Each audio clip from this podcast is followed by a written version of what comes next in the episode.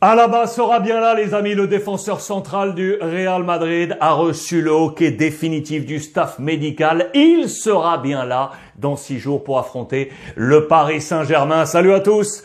J'espère que vous êtes en forme où que vous soyez. Bienvenue comme d'habitude à la maison dans mon petit bureau pour ce point média. Deux modules aujourd'hui au programme. On parlera du FC Barcelone dans un module spécial Barça avec l'information principale, l'arrivée imminente, signature imminente de Christensen de Chelsea et de Caissier de l'AC Milan à suivre bien entendu sur Facebook, YouTube, l'ensemble des plateformes, plus en podcast. On ouvre ce module Real Madrid à six jours du grand match face au Paris Saint-Germain et donc cette information principale à la bas, oui, sera bien là. C'est dans les colonnes de Marca. On ouvre cette presse espagnole. Il sera là pour accompagner Militao en défense centrale ou pour aller sur le flanc gauche. Vous le savez, Ferland Mendy, le français, ne sera pas là, suspendu, tout comme Casemiro au milieu de terrain. Plusieurs options s'ouvrent à Ancelotti. Il y avait l'option la moins désirée, ou désirable même, celle de Marcelo pour occuper le flanc gauche. La possibilité, c'est Nacho. Nacho, tout comme bas peut aller à gauche ou en défense centrale, lequel occupera le poste de Ferland Mendy.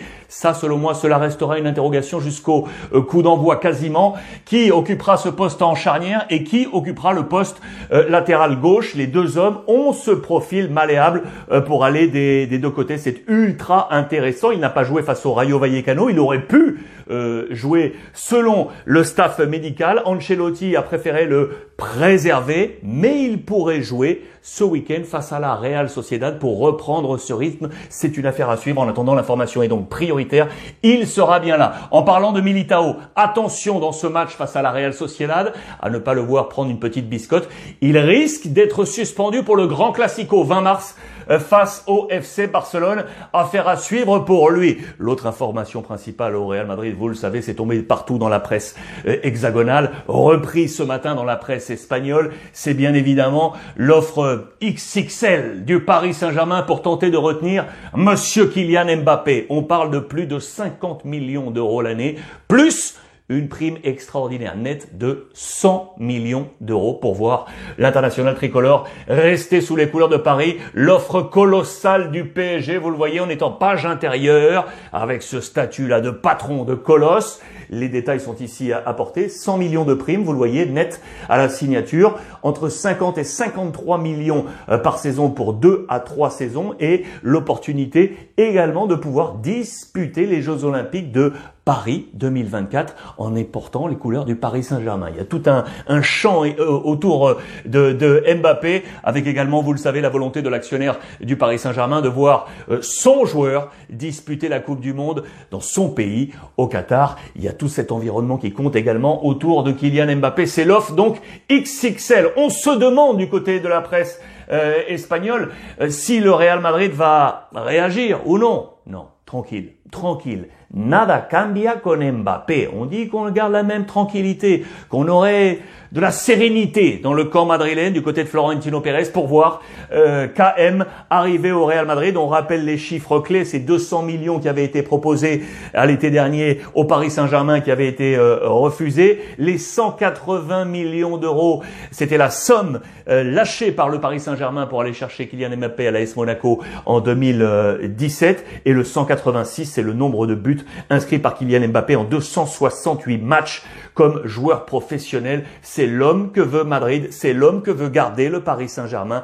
C'est le grand bras de fer très très attendu. Et ça continue dans les colonnes également du Parisien aujourd'hui en France. Le Real va-t-il contre-attaquer pour Mbappé? On parle de concurrence. Est-ce qu'il faut renoncer à Haaland? Est-ce que c'est là la solution? Il faut faire un choix. Vraisemblablement, Florentino Pérez agit sous tous les tableaux. Veut-il aller prendre les deux? Veut-il s'assurer l'un des deux en cas de non de l'autre avec la priorité sur Kylian Mbappé? C'est dans les colonnes du Parisien aujourd'hui en France sous la plume de Sébastien Nieto. Affaire à suivre euh, sur lui. On interroge également Leonardo, bien évidemment, le patron du sportif au Paris Saint-Germain dans les colonnes de l'équipe.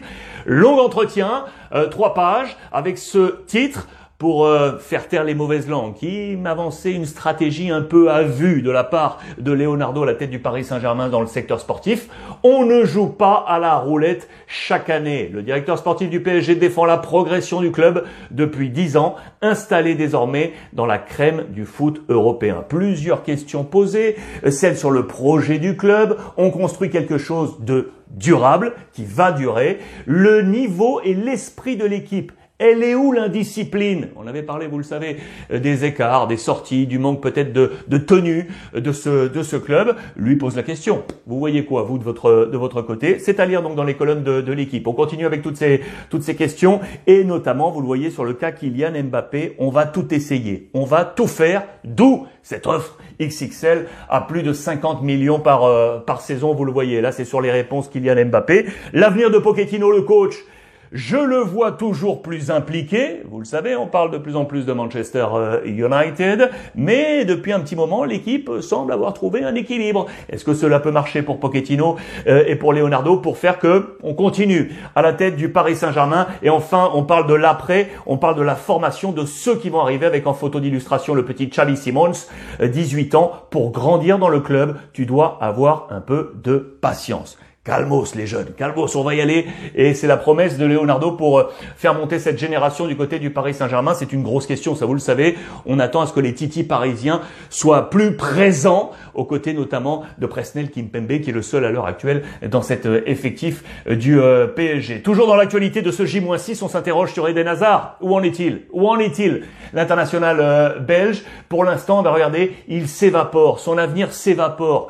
Pourquoi on lui dit ça? Alors qu'il est en pleine forme physique aujourd'hui, c'est ce qu'on nous annonce euh, ici, son temps de jeu est résiduel pour Ancelotti. 25% des minutes possibles. 25% des minutes possibles, c'est absolument incroyable.